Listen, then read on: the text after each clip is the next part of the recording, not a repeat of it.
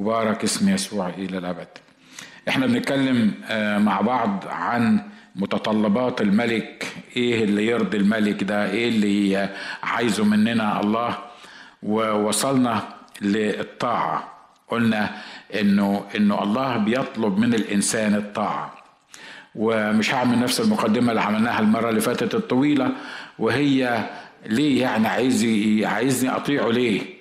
عايزنا نطيعه ليه؟ هو يعني بس عايز يعني يحس بنفسه كده انه قاعد على كرسي عالي انه مرتفع وبيؤمر فيطاع والقصة الكبيرة دي؟ لا، الموضوع ده هو مش محتاجه، لانه هو الله في ذاته لا تنقصه شيء، لا ينقصه شيء، مفيش حاجة هتكمله، مفيش حاجة هو محتاجها علشان تضيف ليه حاجة معينة. لكن كل اللي بيحتاجه مننا، حتى الحب اللي احنا سمعنا عنه من شوية اللي هو بيحتاجه، والعشرة اللي هو محتاجها مننا، واللي هو انجاز التعبير فقده في الجنة بسبب آدم لما راح للعدو، حتى كل ده صحيح، ده جزء منه هو، لكن ده لمصلحتنا احنا، وده لأنه هو بيدور علينا ولأنه هو بيهتم بينا. ودي حاجة من ضمن الحاجات ليه ربنا مصر على إني أطيعه في منتهى البساطة، لأنه هو عارف إن لو ما تعطوش هلبس في الحيط زي ما بيقول، لو ما تعطوش مستحيل همشي صح، لو ما تعطوش أنا هعاني. هو أنا ليه مصر على ابني يطوعني في كل حاجة أنا بقولها؟ هل بس عشان أفرض عضلاتي عليه؟ هل بس علشان أنا الأب يبقى لازم هو يطوعني غصب عنه؟ لا، الموضوع مش كده. أنا عايز ابني يطوعني لأني أكبر منه سنا وعندي خبرة في الحياة أكتر منه، وهو لسه شاب شايف الأمور بطريقة مختلفة، فلأني أنا اللي شايف القدام بسبب سني وبسبب خبرتي وعارف اللي هيحصل معاه، فأنا مصر إن ابني يطوعني. طب يطوعني ليه؟ علشان مصلحته، لأن أنا اللي شايف مستقبله، لأن أنا عارف اللي هيحصل معاه.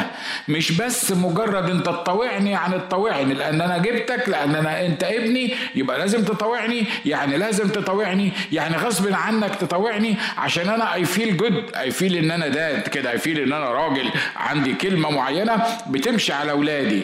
مفيش رجالة الأيام دي بيمشوا كلامهم على حتى أطفالهم الصغيرين، وخصوصا في البلاد الهنا اللي احنا عايشين فيها دي، نشكر الله من أجلها. أنا I love America، أمين، عشان ما تفهمنيش غلط، بس لا تفكر إن أنا يعني ضدها وبنتقدها ومش عارف مين والكلام ده. لكن اللي أنا بقوله مفيش حد بيقدر النهاردة يمشي حتى الأطفال الصغيرين. وخليها في سرك، الأطفال هم اللي بيمشونا، هم اللي بيضغطوا علينا، هم اللي بيخليك تفكر 100,000 مرة قبل ما تتخذ قرار أو تعمل حاجة معينة. حد موافقني على اللي أنا بقوله ده؟ دي حقيقة، سواء وافقتني ولا ما وافقتنيش دي حقيقة. الله، أمال أنا ليه مصر على إن هم يسمعوا كلامي غصب عنهم حتى لو هم مش عايزين يسمعوا كلامي؟ في منتهى البساطة، لأن أنا اللي شايف، ولأن أنا اللي عارف، ولأن أنا عارف لو هم مشوا بالطريقة بتاعتهم هيوصلوا لإيه. هم مش مقتنعين، هم بالعكس ده هم متخيلين. داد أنت دقة قديمة، أنت جدك كان صعيدي، انت جاي من مصر، انت جاي مش عارف منين، داد انت ما دخلتش المدرسه بتاعتنا. مش ولادك بيقولوا لك كده برضو؟ ما دخلتش المدرسه بتاعتنا هنا، انت ما دخلتش الكليه، انت ما تعرفش السيستم بتاع الكليه. حتى لما كنتش دخلت المدرسه هنا، وحتى لما كنتش اعرف السيستم بتاع الكليه هنا، لكن اعرف من خبرتي كداد كأب، اعرف من خبرتي اللي هيوصل لاولادي لو ما سمعوش كلامي. اهو بالظبط ده اللي الله بيصر على ان احنا نسمع كلامه، ونسمع كلامه ونطيع كلامه بلا نقاش، ولا ولا ولا ولا يعني لا تناقش ولا تجادل، دي مش بتاعتنا احنا.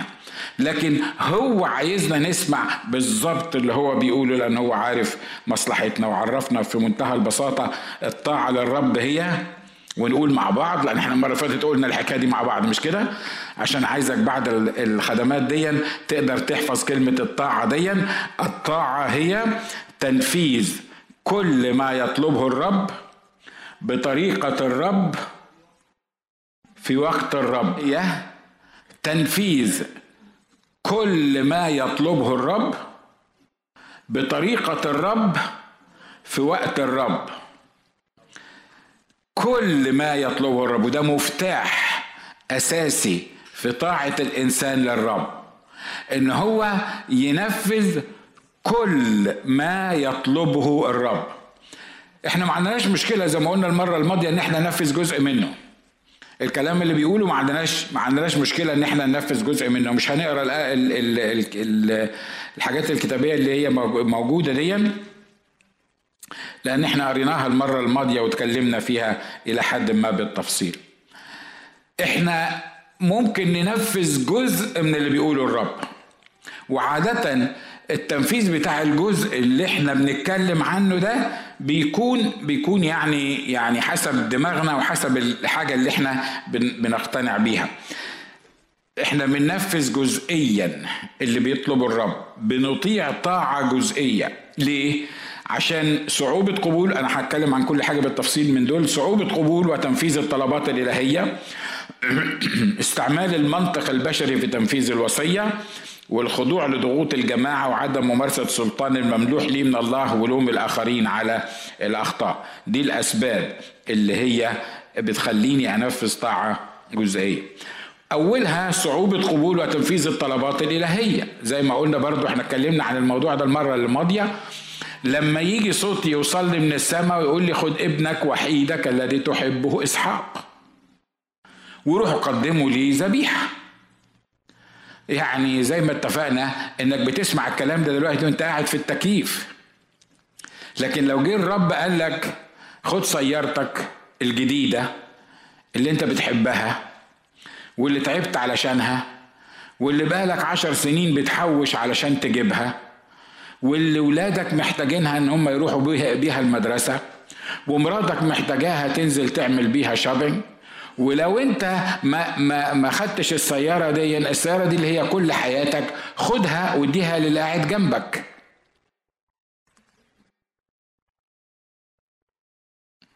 ده انا متهيألي لو قال لك روح هات واحد من بيتهم بسيارتك، مرة تجيبه مرة والمرة التانية يمكن تبقى بتنفخ وتفش زي ما بيقولوا انك انت يعني رايح تجيبه، المرة التالتة تبقى وعيته سودة معاك، لازم وهو راكب معاك تعلمه الأدب، تيجي بدري وتيجي متأخر وتعمل كذا مش عارف مين. ليه؟ أصله أنا اللي بجيبه، أنا اللي بعمل معاه خدمة. شكر الرب احنا من أجل الإخوة والأخوات اللي بيعملوا الخدمة دي بكل محبة وبكل، لكن مرات كتيرة ده اللي بيبقى موجود. ليه؟ لأنه سيارتي، ولو إني ممكن يعني حتى أستغنى عن سيارتي خالص، لكن ما أقدرش أعمل كده مع ابني لأن ده ابني. وكل ما زادت أهمية الحاجة عندي كل ما كانت الطاعة صعبة. ليه؟ لأنه زي ما قلت في الآخر خالص السيارة ممكن ربنا هيجيب لك سيارة تاني ويعوضها لك بشكل أو بآخر، لكن لو قال لي روح اذبح ابنك تبقى وقعة سودة، تبقى مصيبة، تبقى يعني حاجة ما أقدرش أنا أركز فيها بدماغي وأقبلها. فأسباب الطاعة الجزئية صعوبة قبول وتنفيذ الطلبات الإلهية. وقلنا عن الأخ موسى كان قاعد في مصر لمدة 40 سنة وكان عنده خطة هيحرر شعبه، وعشان كده ربنا عمل معاه المعجزة وانتشلوا من النيل وخلاها تربى عند فرعون، وعرف السيستم وعرف السياسة وعرف الحرب، والناس كلها بصاله على إنه واحد مسؤول، وكان كل اللي في ذهنه كل اللي هو بيعمله لمدة 40 سنة إن هو قاعد في القصر ده مستني اللحظة اللي هيخلص فيها شعبه وياخدهم بره مصر ويطلع بيهم من العبودية اللي كانوا عايشين فيها. ده كل اللي كان بيحلم بيه. أنا مش بجيبه من عندي الكلام ده، لكن الكلام الكتابي بيقول رفض أبى أن يدعى ابنة فرعون. لا أم مش كان ابنة فرعون برضو؟ طبعا، لأن هي اللي جابته من المية، وهي اللي انتشلته، وهي اللي أنقذته من هو يتقتل، يعني هو، وهي اللي ربته وكبر في بيت فرعون، يعني هو ليجلي ده بتاع بنت فرعون. لكن هو أبى أن يدعى ابنة فرعون. إمتى أبى أن يدعى ابنة فرعون؟ لما هرب وراح الصحراء، ولا لما رجع مرة تاني عشان يخلص الشعب؟ لا، ده هو أبى أن يدعى ابنة فرعون، وهو ابنة فرعون، وهو عايش في قصر فرعون. يعني الناس كلها شايفة ان ده ابنة فرعون. صحيح البعض عارف ان هو مش مصري، لكن في الوقت نفسه هو عايش في القصر وابن ابنة فرعون، لكن جواه أبى ان يدعى ابنة فرعون. انا مش هصدق الوضع اللي انا موجود فيه، انا مش هصدق الضغوط اللي انا موجود فيها ديا. انا ماليش علاقة ببنت فرعون، انا مش ابنة فرعون. حبيبي، انت عايش في قصر فرعون، انت بتاكل وبتشرب من عند فرعون، انت اصلا وجودك مرتبط بفرعون وبنت فرعون. يعني ايه انت مش ابنة فرعون؟ بالظبط زي ما الكتاب يطلب مننا كده، انتم في العالم لكن لستم من العالم. انا عايش وبشتغل وبطلع وبخش وبتعامل مع الناس وشايف الشر اللي في العالم، ومطلوب مني ان اتصرف بطريقة معينة في العالم، لكن انا في العالم. لكن لما تسألني، انا مش ابن العالم، انا مش تبع العالم، انا السيتيزن بتاعتي سماوية مش ارضية. عشان كده صعوبة القصة دي، يعني بعد ما عاش يحلم طول عمره ورفض من جواه انه يبقى ابنة فرعون، وفي النهاية علشان ابتدى ينفذ بطريقته ازاي يخلص الشعب وازاي يحامي عن اخواته العبرانيين، كانت النتيجة انه هو قعد 40 سنة في الصحراء. وبعدين في منتهى البساطة، احنا طبعا زي ما بقول دايما بنتفرج على الجيم بعد ما شفناه قبل كده، بعد ما اتعاد. علشان كده عارف لما اتفرج على جيم معاد، يعني لما تعرف مثلا ان مش عارف العراق غلب مصر 5-1 او 5-2، يمكن اول جون يمكن يكون جابه مصر. لما تتفرج على الماتش المعاد ويخش اول جون تقول لا، ما احنا اللي غلبناهم. ليه؟ الله، ده خلي بالك ان هم جابوا جون. اصل انا شفته قبل كده، شفت الماتش ده قبل كده وانا عارف الحكايه دي. لكن اول مره لو انت بتتفرج على الموضوع اول مره ودخل جون في العراق اول مره، تلاقي نفسك متجنن. ليه؟ لانك مش عارف بقى الجيم هيرسي على ايه، لانه الموضوع ممكن يرسي على ان مصر هي اللي تكسب. انا يعني اللي جه في دماغي، مش قصد ان احنا نعمل مباراة بين مصر والعراق، ولو سمحت ما كلمنيش في الموضوع بعد الاجتماع تقولي هو مين اللي غلب. سامع؟ عشان انا عارف الاسئلة بتاعتك حبيبنا. بعد كل اللي عمله ده في منتهى البساطة، ظاهر له الرب يقول له هلم ارسلك الى ارض مصر. هلم ترسلني الى ارض مصر؟ ما انا كنت في ارض مصر. هلما ترسلني إلى أرض مصر؟ ما أنا كنت شاب. هلما ترسلني إلى أرض مصر؟ ما أنا كنت عايش في بيت فرعون. هلما ترسلني إلى أرض مصر؟ ده أنت طفشتني من مصر لما قتلت الراجل، وبدل ما يعني تداري الموضوع خليت الناس ابتدوا يتكلموا فيه. ترسلني إلى أرض مصر لما دلوقتي لما بقى عندي 80 سنة. أنا معرفش موسى كان بيفكر إزاي لمدة 40 سنة اللي هم في الصحراء دول، لكن اعتقد الكتاب ما قالش كده، بس اعتقد كان دايما حاسس انه ضيعت الخطة. انت يا موسى كان لازم تصبر، يا موسى كان لازم ما تموتش المصري، اديك موتت المصري وكانت النتيجة ان انت هربت من هناك. لو كنت انا ظبطت اعصابي شوية وما موتش المصري ده كانت الخطة هتحصل، كانت الخطة هتتنفذ. لو كنت انا استفدت بوجودي من بيت فرعون. وحاسس يمكن قعد 40 سنة عنده عقدة من المصيبة اللي عملها في مصر وهو قاعد في الصحراء دلوقتي.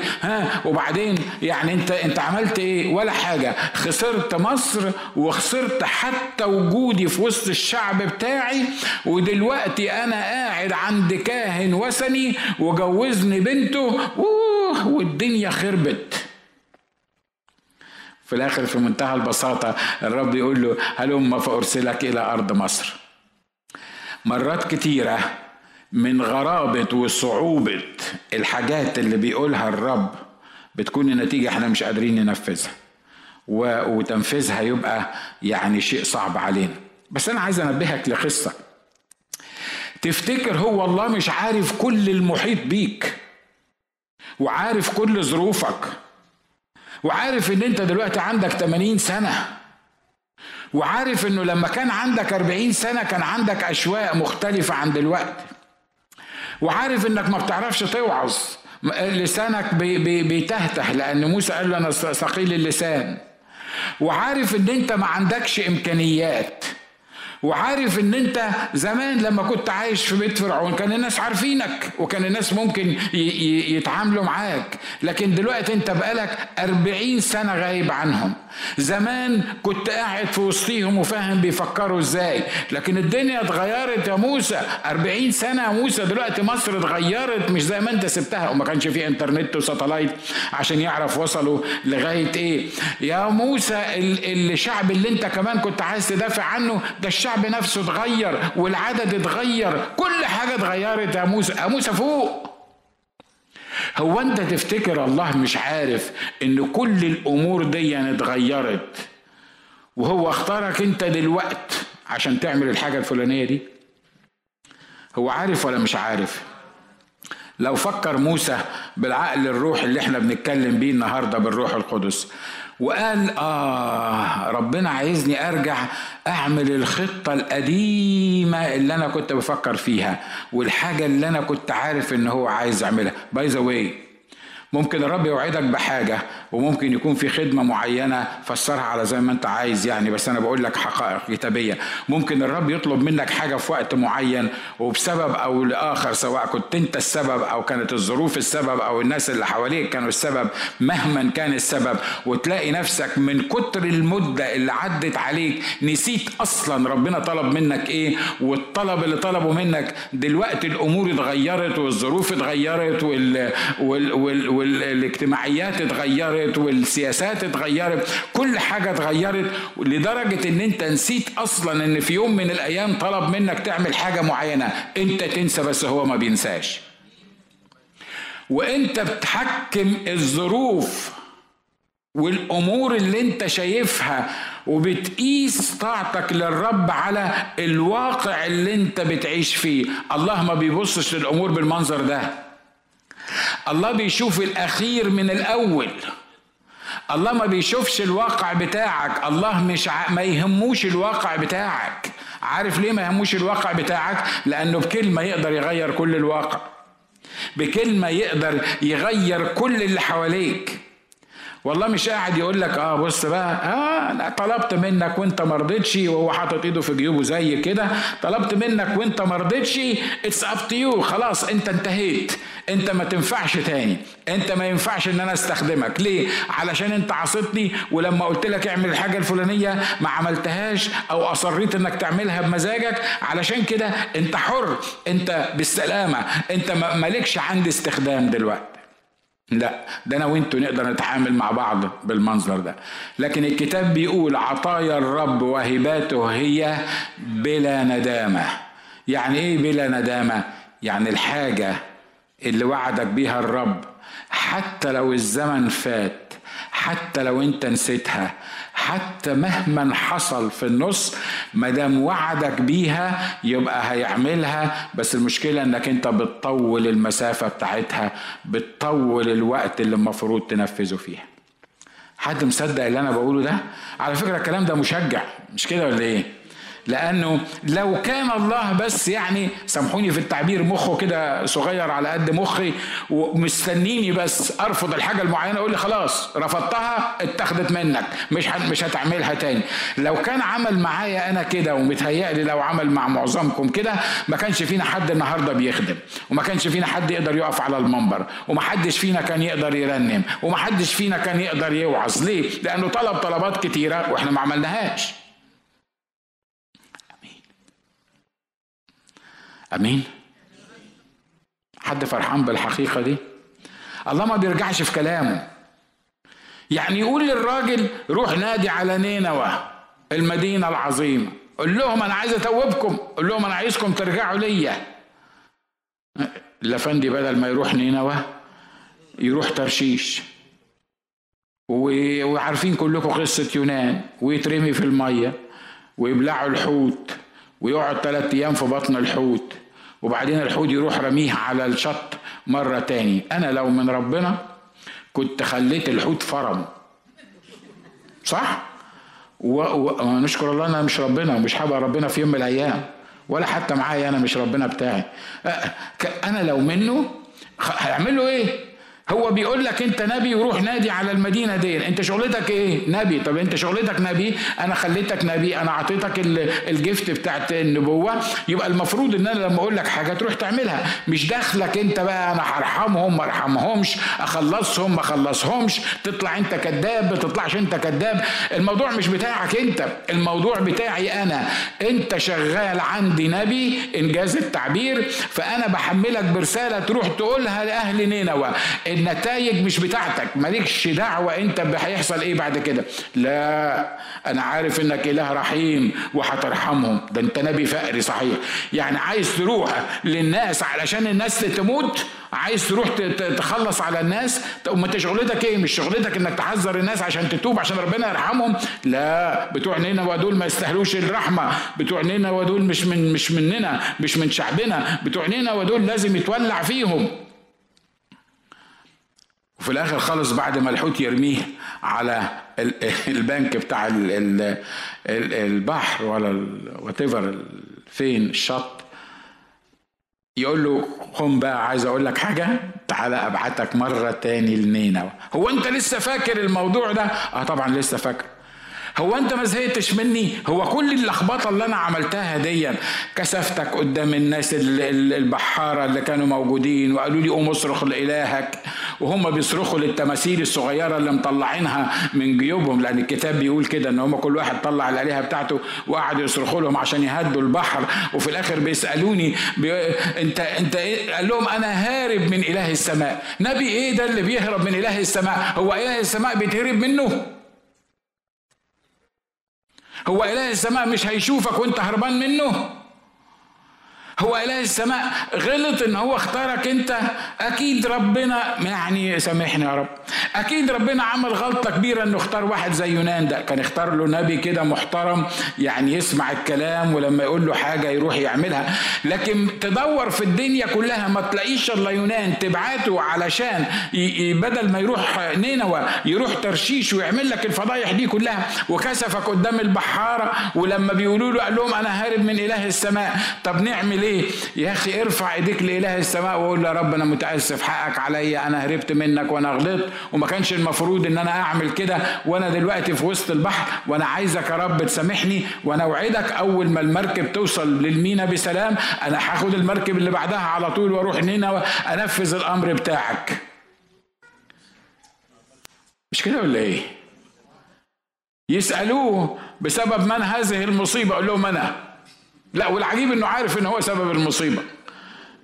كمان على فكره مش يونان بس في المركب ده، كلنا في المركب ده، مش كده؟ كلنا في المركب. طب نحل المشكله دي ازاي؟ مشكله يونان دي تتحل ازاي؟ تتحل بالاعتراف، تتحل بانه يتكلم اله السماء، تتحل بان هو يقرر قدام اله السماء ان انا هرجع همشي في السكه اللي انت تقول لي عليها. طب نعمل فيك ايه؟ قال لهم عايزين البحر يهدى، عشان انا عارف ان انا السبب، ارموني في الميه. على فكره يونان ما كانش عارف ان في حوت مستنيه، يونان كان وصل لحاله الانتحار، يونان قرر ينتحر. ليه؟ قال لك انا عارف ربنا مش هيسكت، إلهنا ده يقدر يعمل أي حاجة، وهتفضل المركب تخبط وهتبقى وقعتنا سودة، فخليني أخلص من كل حاجة ويرموني في المية والسمك ياكلني وخلاص، بس الناس دي توصل للحتة اللي هم رايحينها. وقرر الانتحار. قرر الانتحار ده ليه؟ لأنه مش عايز يعمل شغلة النبي اللي ربنا عطاها له. في واحد برضه ربنا يديلك موهبة علشان تستخدمها، تقرر إنك ما تستخدمهاش حتى لو أنت حرت. أنت واخد بالك من اللي إحنا بقوله؟ أنت واخد بالك من الوضع اللي إحنا بنتكلم عنه؟ يونان زي ما بقول لكم ما كانش عارف إن في حوت، ما كانش عارف ان هو هينقذ من الحكاية دي. يونان قرر انه يحل المشكلة بتاعته بايديه، قرر ان هو هيكمل في عدم طاعته لله ومش هيروح نينوى، لانه anyway هو دلوقتي مش قادر يروح نينوى، والحل الوحيد ان انا انزل في المية واضيع. عايز اقول لك حاجة، الله يعمل أي حاجة عشان يخليك تفوق، عشان يخليك ترجع، عشان يخليك في المشيئة بتاعته، علشان تطور. ليه؟ أنا بالنسبة له إيه؟ ما ممكن كان خلى الحوت بلعني وراح قال لواحد نبي تاني روح نينوى، وقال لا لا لا لا لا. عطايا الرب وهباته هي بلا إيه؟ بلا ندامة، بلا ندامة، مش متوقفة على اللي احنا بنعمله. احنا بنطول السكة، احنا بنعمل مشاكل لنفسنا وبنعمل مشاكل للي حوالينا، وفي ناس بتفضل طول عمرها في الوضع ده، وفي الاخر خالص بيموتوا محكوم عليهم من نفسهم، لان هم اللي قرروا ان ما يطوعوش الرب في الحاجة اللي قال لهم عليها. عشان كده مرات كتيرة بسبب صعوبة قبول وتنفيذ الطلبات الإلهية احنا بنطيع طاعة جزئية. الحاجة التانية بسبب استعمال المنطق البشري في تنفيذ الوصية. احنا ليه بنطيع طاعة جزئية؟ احنا بنسمع الأمر من الرب، بنسمع الأمر من الرب وعندنا استعداد نطيع وعايزين نطيع، بس بيخش جزء كده بالدماغ الإنساني. زي ما اتفقنا احنا قلنا ان الطاعة هي انك تنفذ كل ما يطلبه الرب بطريقة الرب في وقت الرب، ها؟ مش بس مجرد انك انت تنفذ اللي الرب عايزه. فمرات كتيرة بنستعمل المنطق البشري في تنفيذ الوصية. الرب قال لي شاور انك تحرم عماليق، تذبح راجل وست وطفل وكبير وصغير وغنم، وزي ما اتفقنا المره اللي فاتت قعد يكرر له في الصفات دي كلها. ليه؟ علشان ما يجيش بعد كده يقول له اصل انت ما قلتليش ان انا يعني اخلي الجمال ولا لا، انت ما قلتليش اخلي الاطفال ولا لا، انت ما قلتليش اقتل الستات ولا لا، انت ما قلتليش اقتل الرجاله ولا لا.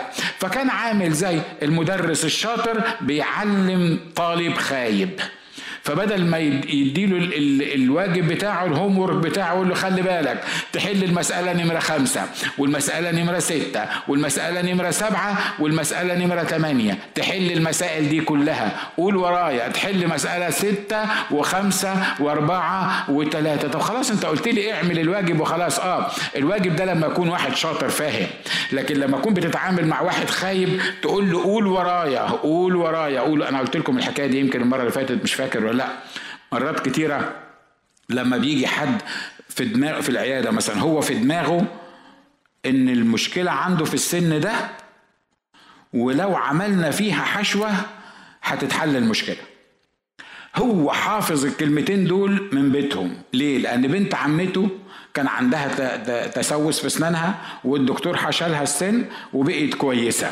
فهو مش سن خلاص، ومش مسوس ومش نفس الدكتور خلاص السن المسوس زي ما بنت عمتي عمل معاها الموضوع. فهو جاي طالب انه السنه دي تتحشي بالطريقه الفلانيه ومن الدكتور ده، والدنيا هتبقى تمام التمام. تعمل له اشاعه تبص فيه تقول له السن ده ما ينفعش يتحشي. ليه؟ اصل ده قريب قوي من العصب، ولو حشيناه هيعمل لك مشكله في العصب. طب انت عايز ايه؟ عايز المفروض السن ده يتعمل فيه قتل عصبي، يقول لك لا، بقول لك ايه، حط لي بس انت فيه حشوه وخليه يمشي. حبيبي لو احنا حطينا فيه الحشوه سنك هيضرب، وماله، انا استحمل، بس مش مشكله.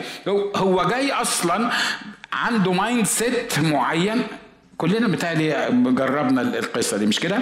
هو جاي عنده مايند سيت معين، ما عندوش استعداد يسمع منك انت كدكتور. هو عنده الإصرار والإلحاح ان هو انك انت تعمل اللي هو شايفه.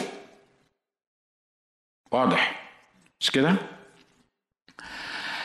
عشان كده المنطق البشري اللي احنا بنستعمله في تنفيذ وصايا الرب لازم يودينا ورا الشمس. ليه؟ المنطق هنا بيقول ايه؟ في عدد 15 بيقول فقال شاول من العمالقة قد أتوا بها لأن الشعب قد عفى عن خيار الغنم والبقر لأجل الذبح للرب إلهك، وأما الباقي فحرمناه. يعني ربنا عايز يقتل الحيوانات كلها اللي موجودة في عماليق. طب بس نتفاهم فيها شوية، ايه ذنب الحيوانات اللي تتقتل دي؟ طب ما احنا هقول لك حاجة، احنا مش هنذبحها علشان نستمتع بيها، احنا ناخد من الحيوانات دي علشان نشكر ربنا على الانتصار الكبير اللي هو عمله في الحرب مع عماليق، ونقدم الحيوانات دي ذبيحة للرب إلهك. منطق جميل مش كده ولا ايه؟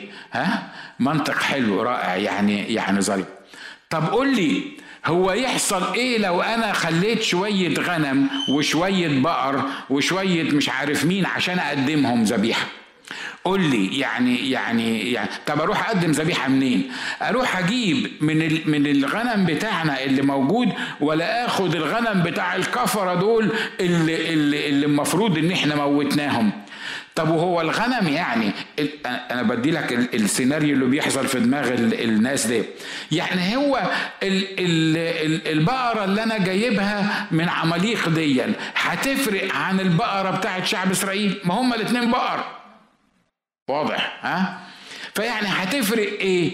وبعدين انا خلاص انا امتلكت البقره دي، فالبقره دي بقيت بتاعتي، فكل اللي انا هعمله ان انا هخلي البقره دي، مش البقره دي بتاعتي ومش البقره اللي في اسرائيل بتاعتي يعني انا دلوقتي عندي الاثنين، خلاص كل الحكايه ان انا هخلي دي عشان اقدمها ذبيحه. بلاش يا عم، اخلي دي واقدم لك البقره بتاعت اسرائيل ذبيحه، نبقى احنا قدمنا الحاجه بتاعت اسرائيل ذبيحه.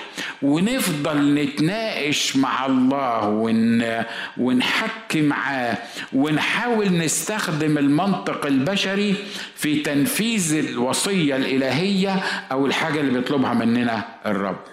عايز أطمنك، لو استخدمت المنطق البشري بأي شكل من الأشكال أنت ما بتطيعش الرب. ليه؟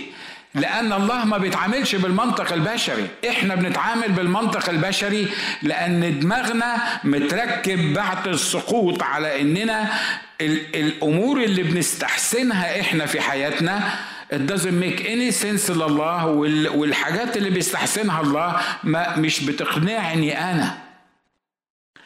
لو أنا النهاردة بكلم شوية ناس عاقلة دلوقتي وبقول لهم هو الراجل ده غلط يا أخوانا، خلينا مش بالمنطق الكتابي، خلينا نتكلم بالمنطق العقلي. هو الراجل ده غلط ان هو خلى شوية غنم، مش عشان ياخدهم، مش عشان يستمتع بيهم، ده هو خلى شوية غنم. عارف الغنم دول كانوا يطلعوا بكام؟ يطلعوا بتاع $20 مثلا زمان. فعايزني اقتل الغنم ده ليه؟ وانا مش هاخده ليا زي ما قلت، ده انا هقدمه له هو، ده انا ابقيت الموضوع كله علشانه هو مش عشاني انا. المنطق البشري بيقول صح، الكلام اللي عمله شاول والشعب ده كان كلام صح، لكن المنطق الالهي بيقول حاجة واحدة بس، انا امرت ان الحاجة الفلانية تحصل وما حصلتش، هو ده اللي انا بتعامل بيه. الله ما يفرقش معاه بقرة من شعب إسرائيل ولا بقرة من شعب عماليق، ما يفرقش معاه الحكاية دي. بس أنا عايز أقول لك حاجة، لما تكون عايش في عصيان للرب أو لو معرفتش الرب يسوع الشخص مخلص شخص لحياتك، أنت وما تمتلك، خلي بالك من اللي أنا بقوله، أنت واللي بتمتلكه كله يعتبر في عداد المفني اللي مش موجود. الله ما بيبصروش خالص. مش عارف واضح أنا في اللي أنا بقوله ده ولا لأ؟ مش أنا اللي بقول، واضح إنه الشخص غير المخلص المغسول بدم المسيح هو شخص نجس، صح؟ أنا ما بجيبش الكلام ده من عندي، اقرأ عهد قديم وجديد وهتعرف القصة دي. هو شخص مش مطهر الخطايا، لأن الخطايا بتنجس، مش كده ولا إيه؟ أي خطايا، مش لازم يعني أي خطية، أي خطية بتنجس الإنسان. تقول لي بص إحنا هو الراجل ده يعني هو كده، بس خطية الراجل ده عنده إمكانيات. لو إحنا قدرنا ناخد الإمكانيات دي للكنيسة، الراجل خليه يروح ورا الشمس. احنا ما يعني هو خلاص هو خاطي وحاجات من كده، بس احنا ناخد امكانياته للكنيسه. انا عايز اقول لك لو ما عرفتش يسوع مخلص شخصي لحياتك انت وامكانياتك، تروحوا جهنم بالامكانيات بتاعتك بيك انت. لو ما عرفتش يسوع مخلص شخصي لحياتك، وانا مش محتاج منك ولا مليم لانك خاطي، والفلوس بتاعتك ما تنفعش ان احنا نستخدمها في مملكه الله. القسيس المتطرف ده بالطريقه دي، هو الناس مش هتديله، الناس مش هتساعده في الموضوع. على فكره لو انت مش مخلص جيبك مش مخلص، لو انت مش مخلص مش بس افكارك مش هتبقى مخلصه، مش هتبقى بورن اجين، مش هتبقى خليقه جديده، ده انت والبزنس بتاعك وفلوسك وكل ما تملك، دول تحطهم في سلة واحدة، ودول أصلا لأن الله مش محتاجهم. الله ما قالش يا ابني اديني قلبك وجيبك وفلوسك ووقتك وعربيتك، ما قالش الكلام ده. الكلام ده احنا بنقوله، والكلام ده ممكن يقولوه بعض الخدام من على المنابر أو بعض الناس اللي بيلموا فلوس من الناس. الله قال حاجة واحدة بس، قال يا ابني اعطني. عارف لما تديله قلبك حقيقي، يعني تديله قلبك من كل قلبك، مش هبقى محتاج اقول لك انك محتاج تساعد الاخرين، ومش هقول لك ان فلوسك لازم تتصرف للاخرين، ومش هقول لك حاجات كتيره ابدا. ليه؟ لان الذين اعطوا انفسهم اولا للرب مش هيصعب عليهم ان يدوا اي حاجه تاني للرب، مش كده ولا ايه؟ لأن أنا وبيتي نعبد الرب، أنا وولادي مقدسين في الرب، أنا وفلوسي مقدسين في الرب، أنا والبزنس بتاعي مقدس بالرب. حد زعلان من اللي أنا بقوله؟ استعمال المنطق البشري في تنفيذ الوصية تأكد. وعايز أقول لك المنطق البشري منطق كويس، يعني المنطق البشري منطق يعني حاجة عقلة، مش ناس مجانين، حاجة عقلة. لكن المنطق البشري ما يوصلكش لأي حاجة في طاعة الله. ليه؟ لأن دايما هو في منطق برضو يا أخوانا، إن الله يقول لواحد روح اقتل ابنك، كمان منطق إيه ده يعني دي حاجة ده ضد المنطق البشري، مش كده ولا إيه؟ عايز أطمنك، المؤمنين الحقيقيين اللي عايشين صح هم الناس اللي خاضعين لتنفيذ المنطق الإلهي بغض النظر عن المنطق البشري بيقول إيه. ولما تصدق الحقيقة دي تبتدي تكتشف الله، ده المنطق الإلهي ده هو الصح، ده المنطق الإلهي ده هو ده اللي أنا المفروض إن أنا أمشي بيه. لما يجي كده ربنا يقول لك اسمع، عايزك تعمل لي جورنال في مصر، يكون جورنال مسيحي تطبعه في مصر وتوزعه في مصر، أو عايزك تعمل لي مجموعة تسميها اتحاد الشباب المسيحي في مصر أيام السادات، أو عايزك تعمل لي الحاجة الفلانية دي، وبعدين يطلب منك حاجات تلاقي، أنا بكلم عن نفسي، أول ما تسمع الأوامر دي تلاقي زي ما يكون ودانك طولت كده، وبعدين تقول خير اللهم اجعله خير، هو اللي انا سمعته ده من ربنا ولا مش من ربنا؟ ده مش ممكن يكون من ربنا. ليه؟ لان المنطق بيقول، المنطق البشري بيقول ده مستحيل. وعايز اطمنك ان معظم الحاجات اللي بيطلبها منك الرب مستحيلة، مستحيلة التنفيذ. عارف ليه؟ بعكس المنطق البشري. عارف ليه؟ لأن الله ما بيطلبش مني ومنك على قد إمكانياتي، لأن ده مش محتاج الله يطلبه منك، لكن الله بيطلب منك على قد إمكانياته. تقول لي بس أنا مش الله، هو بيطلب على قد إمكانياته بس أنا مش الله. عايز أقول لك لما الرب يطلب منك اوريدي أي حاجة لازم تفهم، ولازم تبقى متأكد من الحكاية دي، هو عارف ازاي تحققها وامتى تحققها، وعارف وضامن النجاح بتاعها، لأنه هو لما بيديلك أمر هو المسؤول عن تنفيذه. يبقى المنطق البشري اللي بيقول ما اقدرش اعمل كده، انا ما بعرفش اتكلم، انا ما بعرفش اوعظ، انا ما اعرفش اروح اقف قدام فرعون، انا نسيت، وانا كبرت، وانا مش عارف ايه. والخيابه الانسانيه اللي كلنا، لما بقول كلنا انا معاكم، الطريقه الخايبه البشريه الانسانيه اللي احنا بنحاول نطيع الله صحيح بس حسب منطقنا البشري ما توصلكش لاي حاجه. حد موافق على اللي انا بقوله ده؟ ها؟ تقول طب نعمل ايه بقى؟ ما هو احنا بشر ودماغنا بتاع. لا لا لا، احنا بشر. احنا بس خلي بالكم، البشر ده الجسم ده اناء للروح القدس عشان يسلك فيه الروح القدس علشان يقدر يعمل اللي بيقوله الرب. عمركم شفتوا واحد خاطب واحده يصحى الصبح تقول له على فكره انا عايز اقول لك موضوع مهم جدا،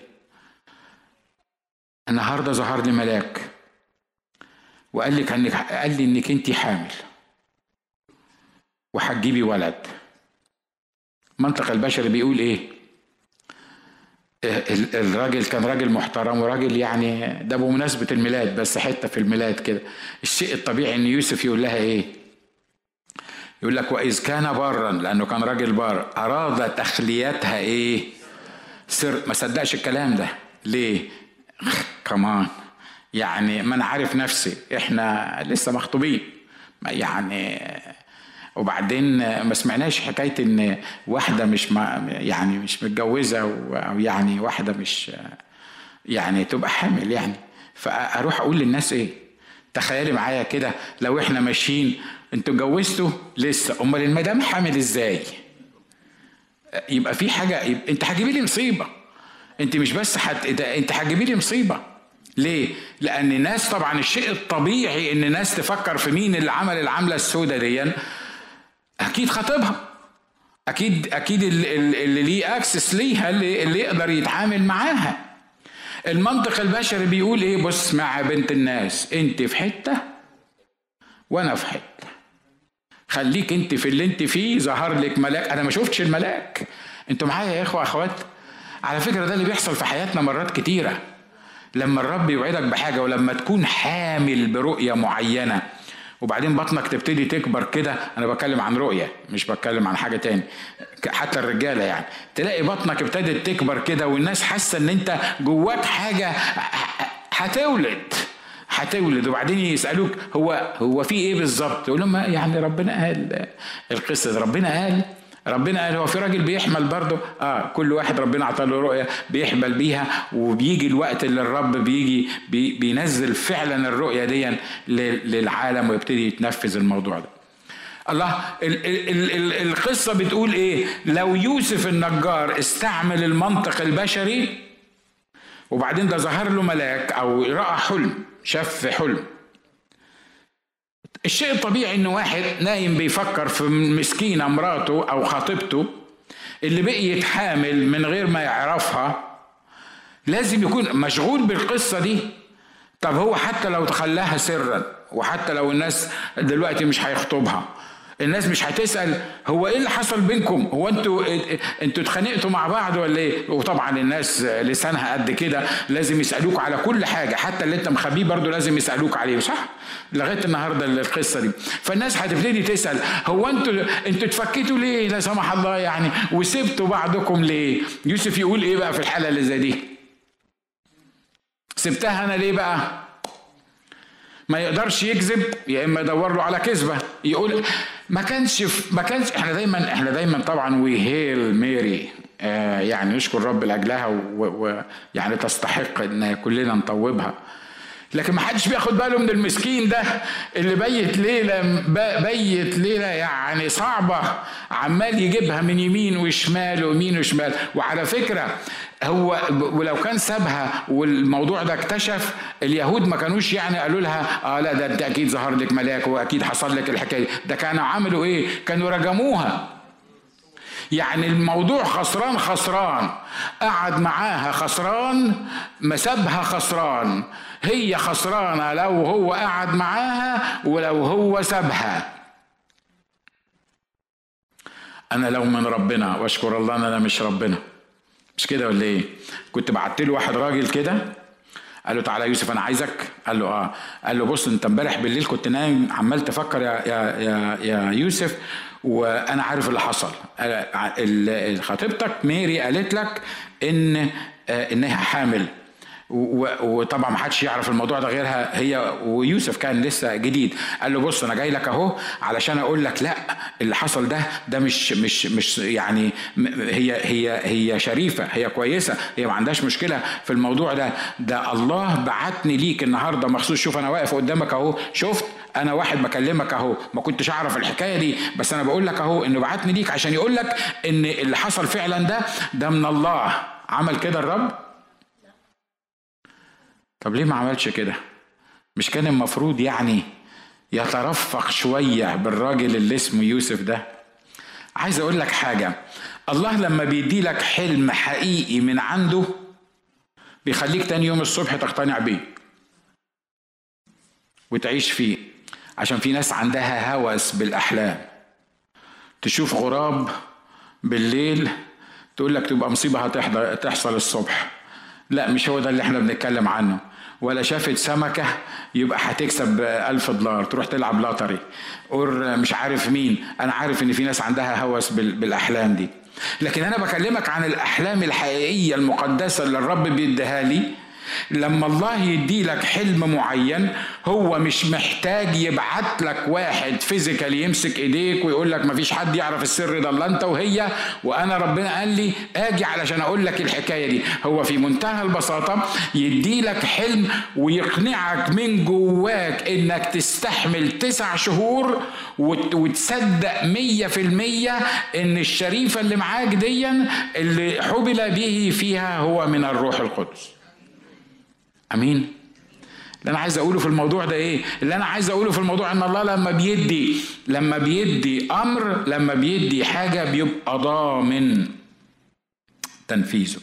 ممكن ناخد كمان 3 دقايق في الموضوع ده علشان اسباب الطاعه الجزئيه الخضوع لضغوط الجماعه وعدم ممارسه السلطان الممنوح لي من الله. وبصراحة يعني الخضوع لأمر الجماعة أو ضغوط الجماعة ده كلنا بنتعرض ليه، مش كده؟ كلنا بنتعرض ليه. ليه؟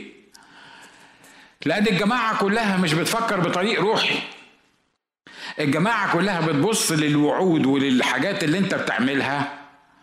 مجموعة يقولوا عليك مجنون، مجموعة يقولوا عليك لسه صغير ما عندكش خبرة، مجموعة يقولوا خلينا نشوف هيحقق الموضوع ده ازاي. يمكن 1 أو 2 ولازم يكون ليهم عقلية روحية ممسوحة بالروح القدس وجربوا الحاجات دي قبل كده، هم اللي يصدقوك.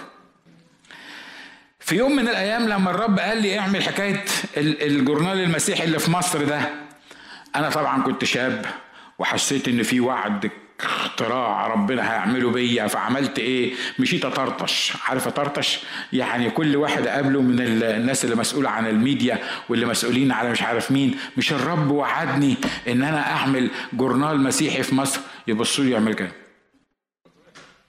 اقول ايه ده؟ معقوله الاخ فلان القسيس فلان هو حضره القسيس ان انت مش مصدقني؟ يقول لي لا مصدقك، بس انت شاب، اصلي انت شاب، والشباب دايما متحمسين بالمنظر ده. واحد تاني يقول لي في مصر هيسيبوك تعمل الكلام ده في مصر. واحد تالت يقول لك الميه تكذب الغطاس، لو حصل يبقى ربنا قال لك، لو ما حصلش يبقى ربنا ما قالكش. واحد رابع يقول لك اكيد سمعت، صحيح اكيد سمعت من الرب الكلام ده، سمعته اكيد من الرب. انت لازم تتاكد يا اخ ناجي، مش كل حاجه يعني نسمعها نقول عليها ان ده من الرب، انت لازم انا بقول لكم اللي حصل معايا حرفيا ساعتها، لان ما كانش عندي خبره كتيره. كنت بقول دول مؤمنين، دول ده انا لو معايا رشاش انزل فيهم كلهم. ليه؟ لاني مش مصدقين ان الرب طلب مني الطلب ده. ما كنتش عارف ان الحمل اللي جوايا ده بتاعي انا، مش بتاعهم هم مش مطلوب منهم يصدقوني. هم مش مطلوب منهم، لكن هو اللي بيحصل ايه؟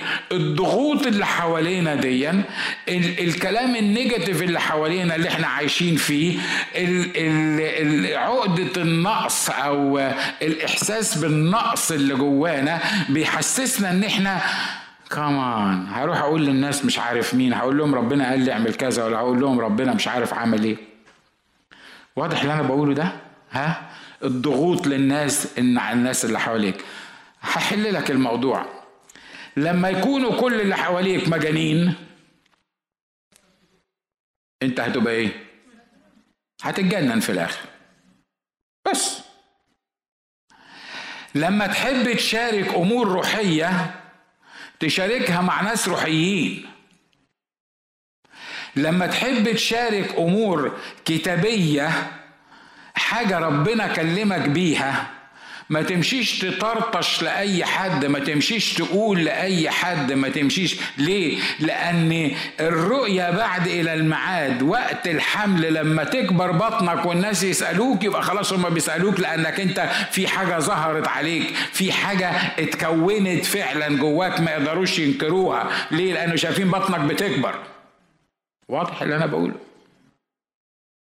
فالضغوط بتاعت الناس اللي حواليك، المنطق البشري بتاع الناس اللي حواليك، بيوصلك في النهاية ان في حاجة غلط.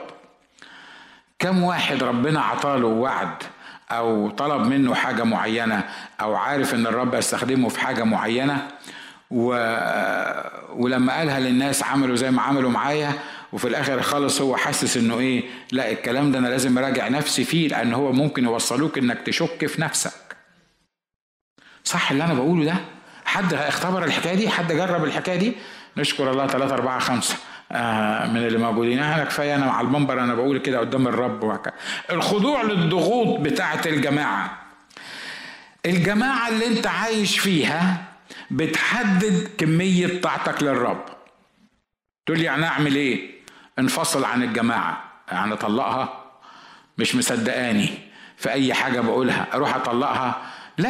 لا الانفصال مش لازم تروح تطلقها علشان تبقى يعني منفصل عنها. لا الموضوع مش كده.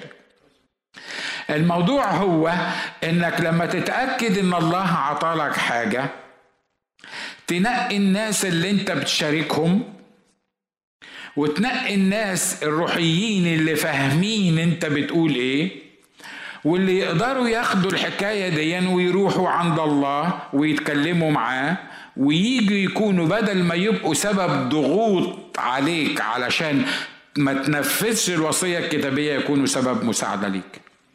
أمين؟ الكلام اللي أنا بقوله ده مهم في طاعة الرب. في يوم من الأيام لما الرب قال لي هتيجي أمريكا، وأنا كنت عايش في مصر، يمكن سمعتوا الكلام ده قبل كده، كنت عايش في مصر.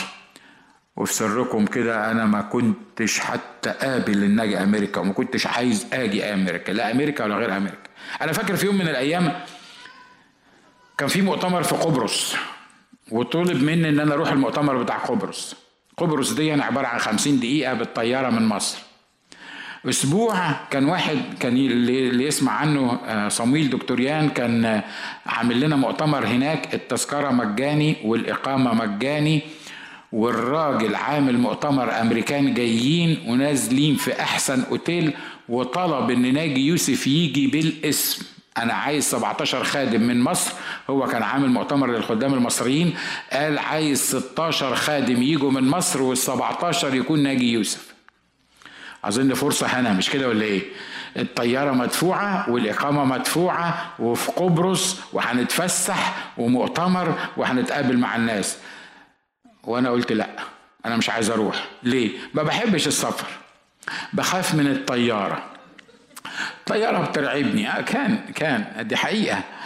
هطلع اعمل ايه؟ مؤتمر من المؤتمرات، هو انا ناقص مؤتمرات؟ ده انا بعمل مؤتمرات بيحضروها بال700 و800 واحد، يعني انا مش محتاج حد يعمل لي مؤتمر فيه 11 ولا 15 ولا 17 خادم، اروح اسيب الدنيا كلها واطلع. المهم في الوقت ده انا قلت لا، ومراتي قالت اه. انا ما كنتش عايز تخلص مني على فكره، انتوا تسألوها بعد الاجتماع، بس اللي انا فاهمه يعني عشان انا راجل بوزيتيف، هي كانت مصرة ان انا ساعتها كنت بدرس صحافة وكان واخد الدبلوم بتاعي بتاع الصحافة لسه، وكان عندنا مشكلة يعني حادث وفاة في البيت، وكنت مضغوط وفي الكنيسة وفي الخدمة وفي العيادة وكنت واصل لاخري. فهي قالت لي اسمع انت هتطلع المؤتمر ده. قلت لها انا مش هركب طيارة ومش هروح، مش ناقص مؤتمرات. قالت لي وانا قلت انك هتطلع المؤتمر ده يا بنت الناس ليه؟ قالت لي انت محتاج اسبوع تقعدوا مع الناس وتطلع بره مصر وتغير جو. يا ستي انا متشكر خالص كتر خيرك بس انا مش عايز. قالت لي هتطلع يعني هتطلع. اللي بعضكم عارف ايميل بطرس، الاسيس ايميل بطرس كان هو اللي بيلم الباسبورات والحاجات اللي زي دي، وانا كنت في الكنيسه تحت. هو اتصل بيا بالتليفون قال لها هقول لناجي ان ده اخر ميعاد لو عايز يطلع معانا قولي له عشان من فوق راحت ندهت عليا، البلكونه بتاعتنا كانت فوق الكنيسه، فندهت عليا قالت لي بابا القسيس ايميل بيقول لك ده اخر ميعاد لازم تبعت الباسبور بتاعك عشان يجيبوا لك الفيزا. وانا بسلم على الناس والناس طالعه كده، فقلت لها قولي له ان انا مش جاي. قالت لي هقول له ان انت جاي، وراحت واخده بعدها ودخلت. راحت قالت لها ابعت لك الباسبور والفلوس.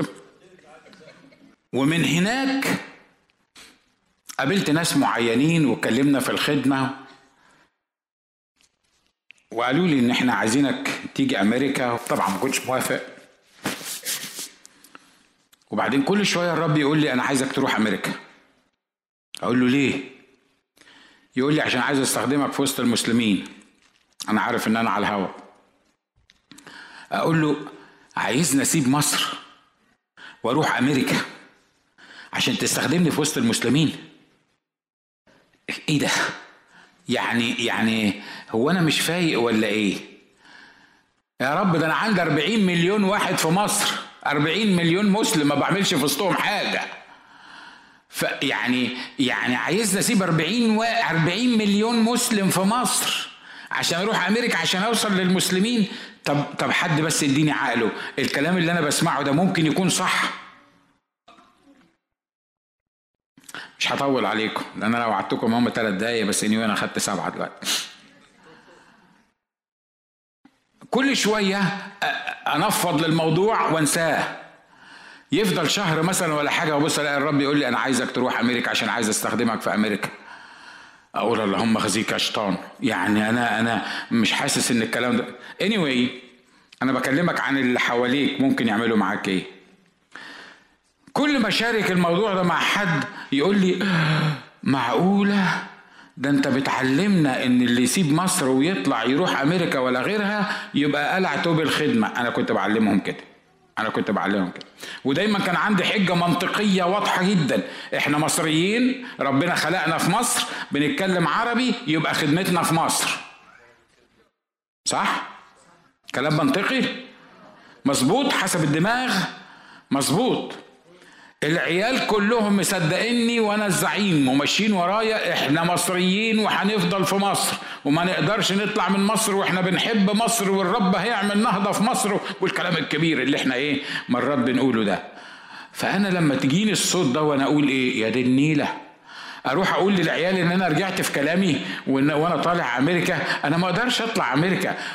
ودي الحاجات الضغوط بتاعت الناس اللي موجودين حواليا.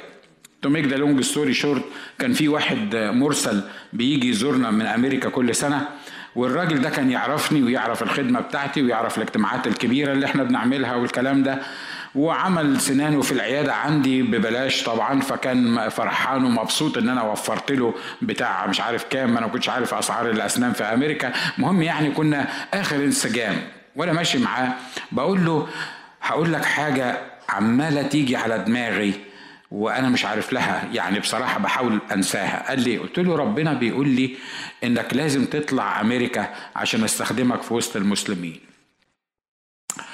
وانا قلت الجمله دي والدنيا كلها ضربت. الراجل اللي طالع من عندي من العياده وكان مبسوط مني بص لي كده قال لي انت اسمع منك انت الكلام ده، زي ما اكون مثلا انا ايه يعني قلت قصيده مش كويسه. anyway قال لي ده انت اخر واحد كنت اتمنى اسمع منه الكلام ده، ده انا بتمنى اخدم في الاجتماعات بتاعتك. هو في حد بيعمل اجتماع؟ قصر الدبارة على فكرة نشكر الرب من اجلهم، من اجل استخدامهم دلوقتي في الاجتماعات اللي انتوا بتشوفوا فيها 2000 واحد. دي ساعة ما انا عملت الاجتماعات كان بيحضروها 70 واحد بالليل. anyway بس انا بقول لكم يعني على حجم المينستري اللي احنا بنتكلم عنه. فالراجل قال لي هو في حد بيعمل اجتماعات فيها عددك اكتر منك؟ هو في حد بيعمل اللي انت بتعمله؟ انت عايز تروح امريكا ما فيهاش مسلمين وهتبقى هوملس ومش هتبقى دكتور اسنان، لانك لازم هتبتدي من اول وجديد والمعادله صعبه. لو شفت وشه وهو بيكلمني كان زي القميص اللي لابسه فاضل ده الاحمر ده، وحاسس ان انا I'm so sorry to hear that from you. I'm so sorry. I didn't expect that from you. زي ما كنا عملت جريمة يعني. قلت له اسمع عم، قلت له انا مش عايز اروح امريكا. انا بدور على حاجة اشيد بيها الدماء اللي بسمعه في وداني ده. يعني انا اوعدك ان انا هاخد الكلام اللي انت قلته ده وهنسى موضوع امريكا تماما. الراجل كان مخلص. خلي بالكم انا بكلمك في نقطة ان لازم اللي حواليك اللي بتشارك معاهم يكونوا ناس روحيين حقيقيين. صحيح ممكن رد الفعل في الاول تحس ان هو حسب المنطق البشري، الراجل يعني حاسس ان انا مش ممكن تكون انت بتفكر تطلع في امريكا، انت ناقص لك ايه هنا في مصر؟ خدمه وعندك عيلتك كلها موجوده هنا، عيادات وعندك عيادتين، عايز ايه تاني؟ مفيش حاجه ناقصاك، تطلع امريكا تعمل ايه؟ وبعدين قلت له انا هاخد الكلام اللي انت بتقوله ده من الرب. قال لي لا اسمع، انا ما قلتلكش هكذا قال الرب، ده رايي انا الشخصي. قال لي اديني يومين وانا هروح اصلي واجي اشاركك الرب بيقول لي ايه.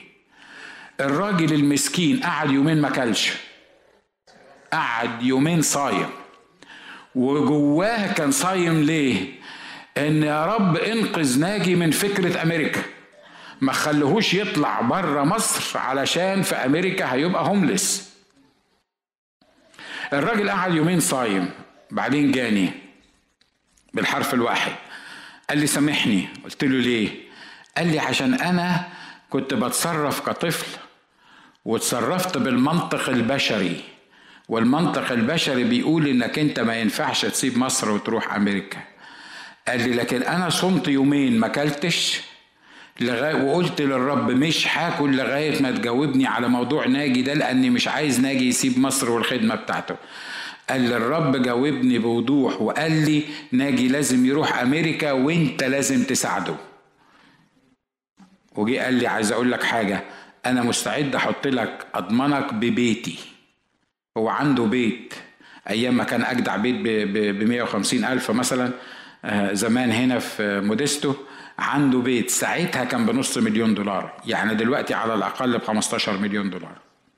الراجل ده اثر في حياتي كتير. ليه؟ لأن رد فعله الطبيعي إن ده مش ممكن، لكن لما لقى في رد فعل إنساني طبيعي جواه، ما اكتفاش برد الفعل الطبيعي الإنساني اللي جواه، لكن عمل إيه؟ خد رد الفعل ده حطه قدام الرب، صام، مع إن القضية مش بتاعته. يعني أنا أروح أمريكا ما أروحش أمريكا، ما تروح أنت، يعني هتعمل لنا إيه؟ لكن حط الكلام ده قدام الرب وابتدى يصلي بيه قدام الرب. ولما الرب قال له حاجة عكس رأيه الأولاني اللي هو قالهولي، كان عنده تواضع كفاية بأنه يجي يقول لي ينوت أنت صح، لأن الرب قال لي اللي هو فعلا اللي كلمك بالموضوع ده، وهو ده اللي الرب عايزك تعمله. يا ترى استفدت من اللي أنا بقوله ده؟ ها؟ الطاعة الجزئية للرب دي مصيبة كبيرة. الطاعة الجزئية للرب دي مصيبة كبيرة، من ضمن أسبابها زي ما قلنا المنطق البشري، من ضمن أسبابها الناس اللي حواليك لأن هم مش شايفين اللي انت شفته. على فكرة أنا مش عايزك تحلم، أصل كل الكلام اللي أنا بقوله ممكن يشوت في ناحيتين.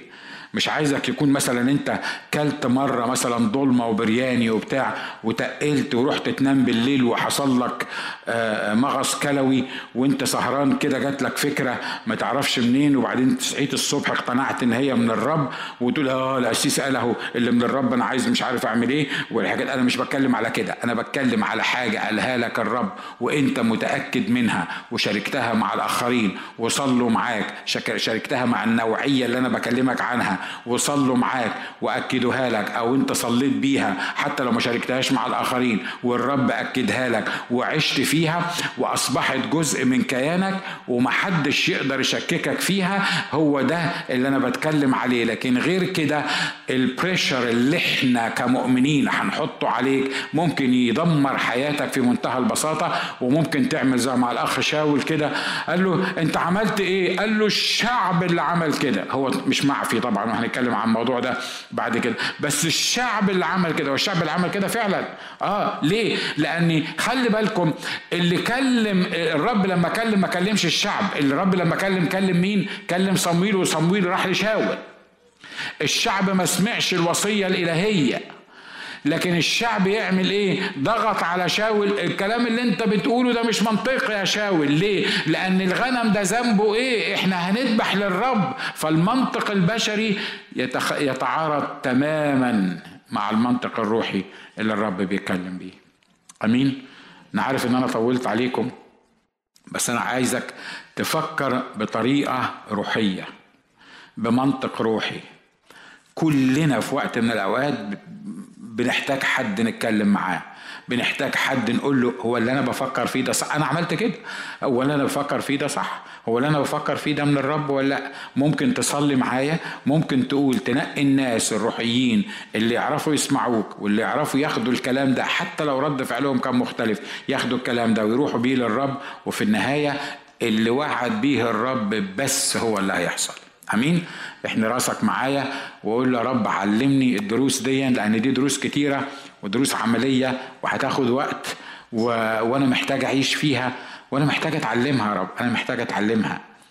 مش مجرد الوعظة هي اللي هتخليني اسلك بالطريقة دي، مش مجرد سماعي النهاردة للخدمة هي اللي هتغير حياتي، لكن انا بصلي يا رب انك انت الكلام اللي انا سمعته ده يبقى جزء من حياتي، الكلام اللي انا سمعته ده تتشكل حياتي بيه.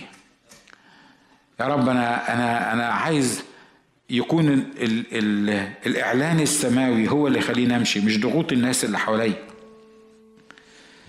يا رب أنا مش عايز أمشي بالمنطق الأرضي البشري اللي يتناسب مع العقل، لأنك أنت تعرف تغير كل حاجة، تعرف تعمل كل حاجة.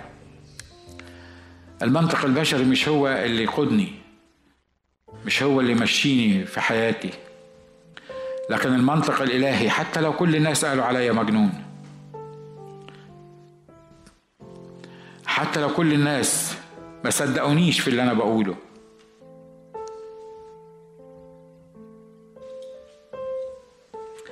أنا بتبعك أنت وبسمع منك أنت وبمشي وراك أنت. قل يا رب أنا بصلي أنك تحط في سكتي ناس مؤمنين حقيقيين مكرسين مليانين بالروح القدس، أقدر أشاركهم، يقدروا يصلوا معايا ويفيدوني بخبراتهم. لو دي صلوتك اللي أنت عايز تقولها للرب واللي أنت تقرر من هنا ورايح في طريق طاعتك للرب انك تمشي بالطريقة دي، انا بدعوك انك تقف على رجليك النهاردة تقول يا رب انا تعبت من المنطق البشري، انا تعبت من النتائج البشرية، انا تعبت من الخطط البشرية العادية، انا تعبت من كلام الناس ومن ضغوط الناس عليا، انا تعبت من استخدام عقلي، لكن انا بفكر النهاردة وبطلب منك ان انت اللي تقودني. وانا يا رب عايز اطوعك طاعة كاملة، كل اللي انت بتقوله انفذه بالطريقة اللي انت بتقولها، في الوقت اللي انت بتقوله.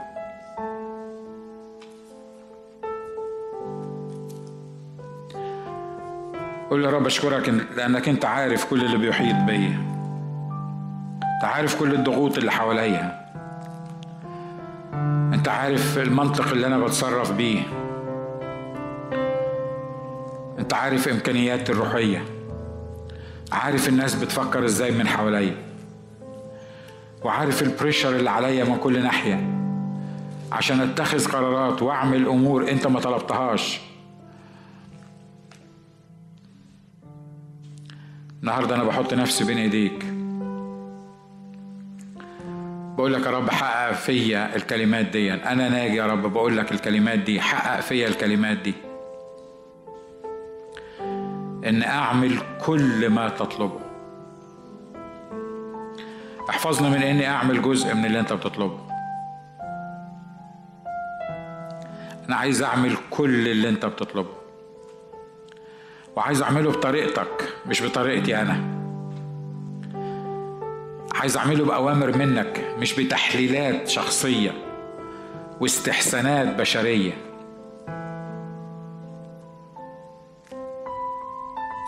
وعايز اعمله في وقتك عشان يتعمل مظبوط.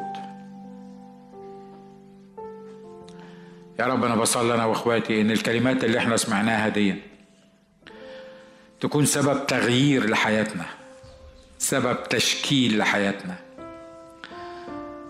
سبب تغيير للمسارات اللي احنا ماشيين فيها، سبب إعلان لمجدك.